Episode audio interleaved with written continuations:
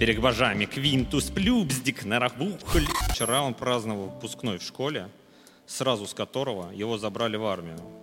И тут выстрел. Он понимал, что будет сложно бабушке объяснить, что он отвечает за операционный блок крупного маркетплейса. Представьте, новоиспеченный безработный отец читает новости про смерти, растущие в геометрической прогрессии. Предприниматель – это человек, который, с одной стороны, если он будет жить по правилам, то это хорошо, с другой стороны, но это сдерживает в каких-то рамках. И вот эта вот тема, философское такое размышление на тему правил, и будет история Дмитрия Лобанова. Встречайте.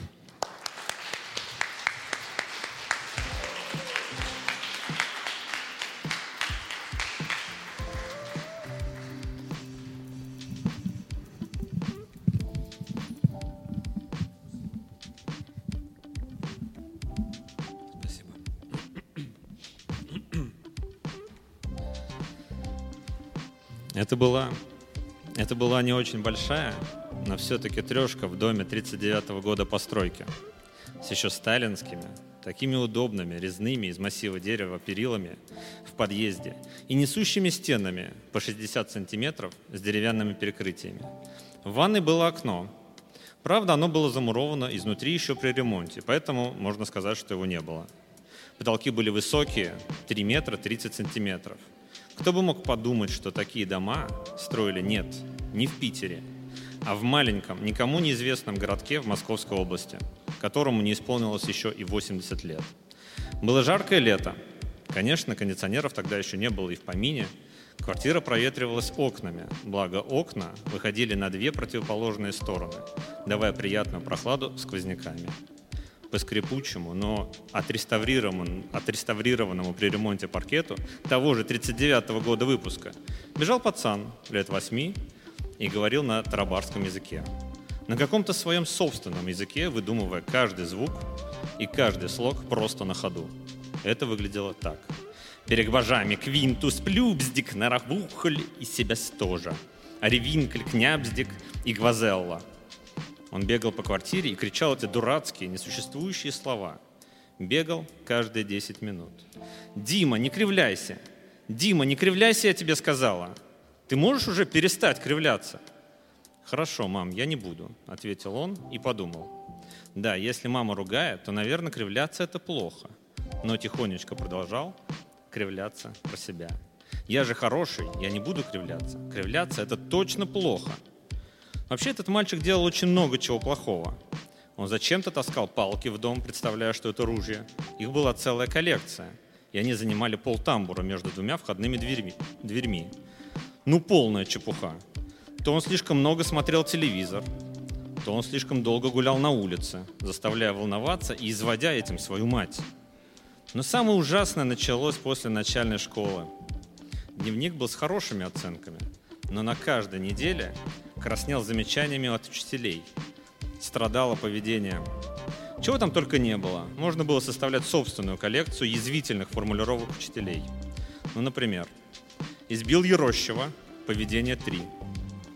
Систематически нарушает дисциплину в классе. Ржет на уроке с Новгородовым. Самые страшные дни в году были дни родительских собраний.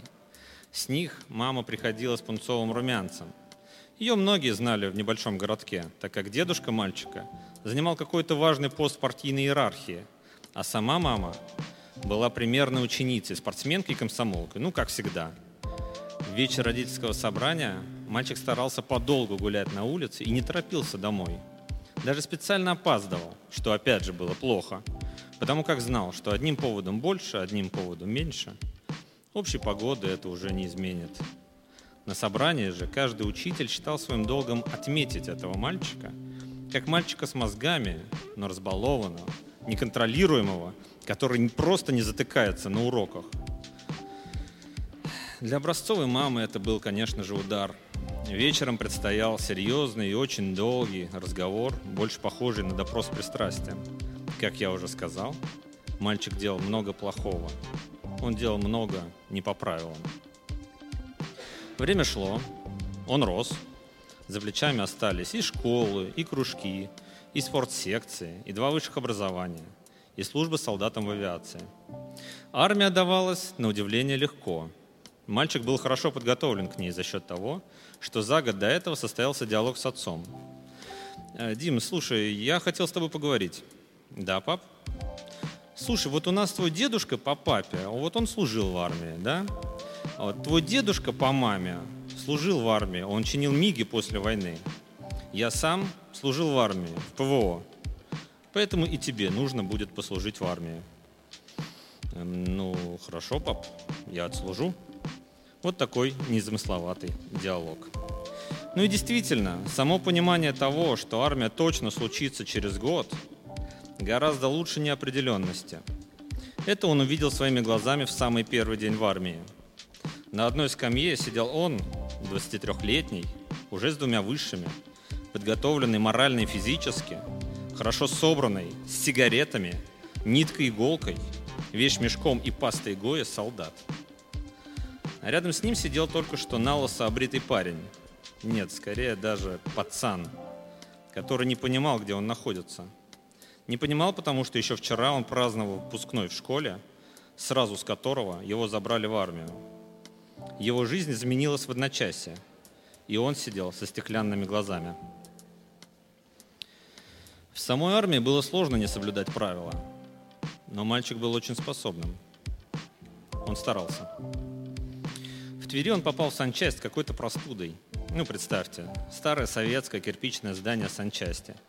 С одной стороны, хорошо, что ты сидишь или лежишь, а не сбиваешь ноги в кровь на строевой подготовке, сажая при этом еще и голосовые связки, горланя какую-то строевую глупую песню во весь голос.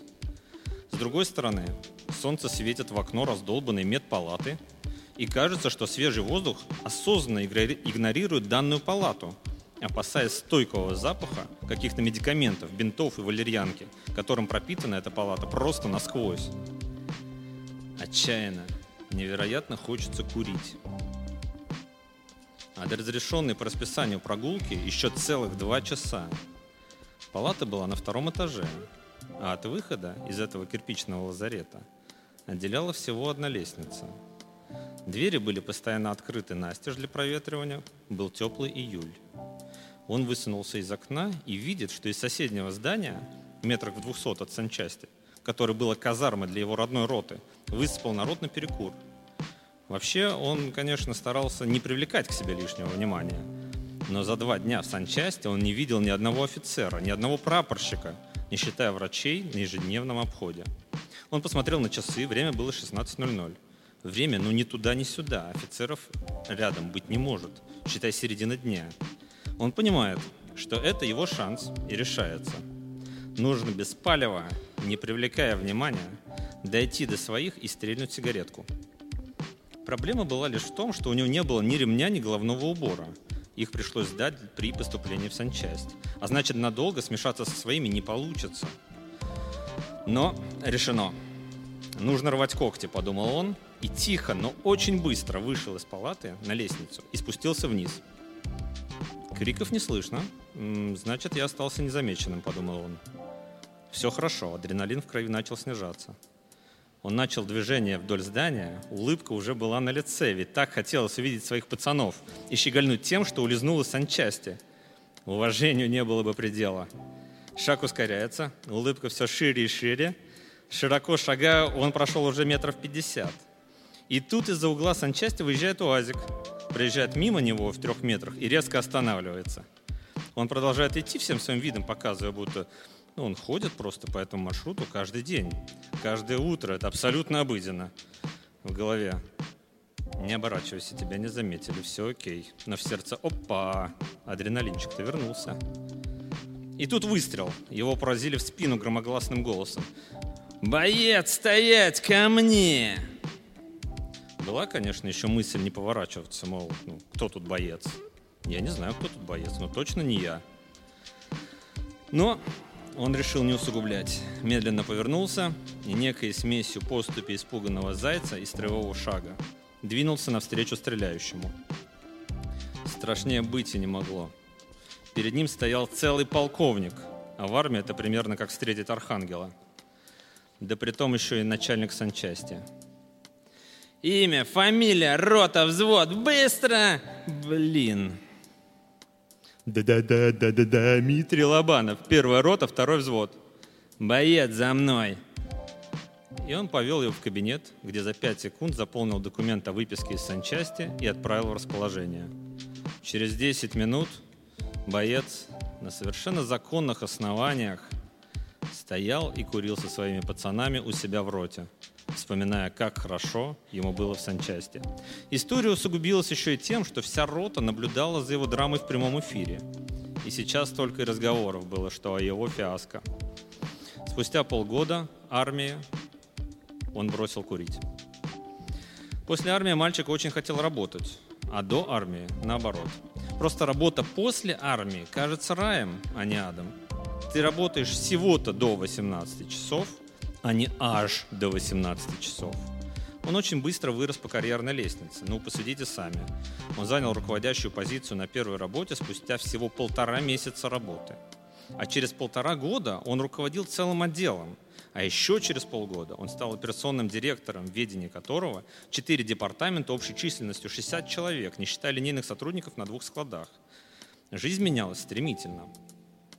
В самом начале трудовой деятельности его зарплаты с, трудовом, с трудом хватало на то, чтобы заправить купленную после армии старую иномарку, а также заправить себя бизнес-ланчем в одной недорогой кафешке в центре Москвы. Через пару ступенек карьерной лестницы он уже мог себе позволить больше. Например, купить новую иномарку премиум-класса. Дальше больше. Однажды он заехал в гости к своей бабушке. В маленькую, но по-медицински чистую однушку в Подмосковье. Бабушка, как полагается, накрыла небольшой стол. Все-таки любимый внук приехал. Целый праздник – и после традиционного пересказа воспоминания о том, как этот внук, будучи еще пацаном, остался у нее с ночевкой, и они играли в прятки. Как однажды он спрятался так хорошо, что она всерьез не могла его найти и испугалась настолько, что начала звать его в голос и плакать, думая, что внук куда-то пропал.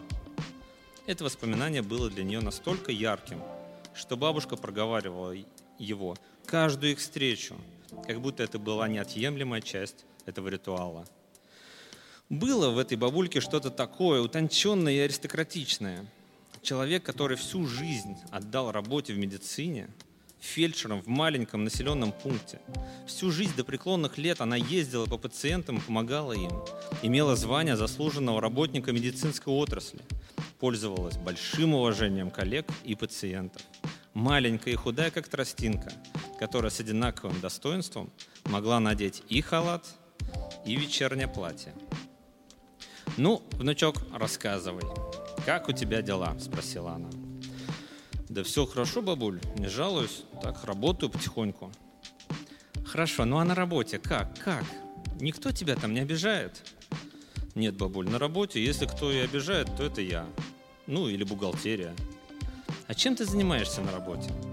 Он понимал, что будет сложно бабушке объяснить, что он отвечает за операционный блок крупного маркетплейса – ну, я делаю так, чтобы все товары вовремя были отгружены и вовремя приехали по своему назначению, чтобы никто не остался без своих посылок, бабуль. Ага, то есть ты диспетчером работаешь? Нет, бабуль, я директор по операционной деятельности в крупном интернет-магазине. Тут бабушка картинно ахнула. И что, у тебя и подчиненные есть? Для бабушки, которая всю жизнь лечила пациентов, он, видимо, предстал в образе такого большого, усатого и очень важного главврача какой-то очень большой больницы. Видимо, это означало для нее слово «директор». Ну да, у меня где-то человек 60 подчиненных в четырех отделах. Ой-ой-ой-ой-ой, сынок, это большой секрет.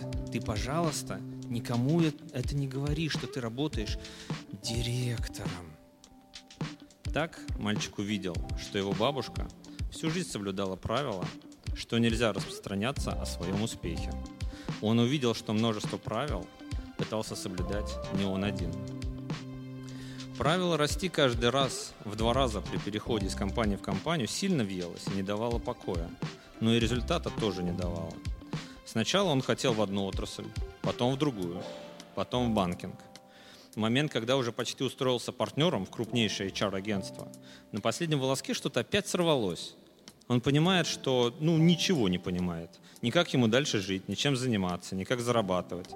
В 33 года, возраст перерождения, он понимает, что он в глубочайшем кризисе самоопределения. В это же время рождается первый ребенок, сын. На дворе 22 марта 2020 года. А ровно через неделю Москву закрывают на пандемию. И никто, абсолютно никто не понимает, что от нее ждать. По-настоящему страшно стало тогда, когда почитал Facebook о том, что происходило в Италии. Представьте, новоиспеченный безработный отец читает новости про смерти, растущие в геометрической прогрессии. Что делать? Неясно и очень, очень страшно. Этот кризис не прошел за месяц. Это были долгие полтора года попыток, неопределенности, страхов, вопросов к себе, самокопания и различных тренингов, наставников и курсов. На одном из тренингов ему дали задание написать 50 своих активов.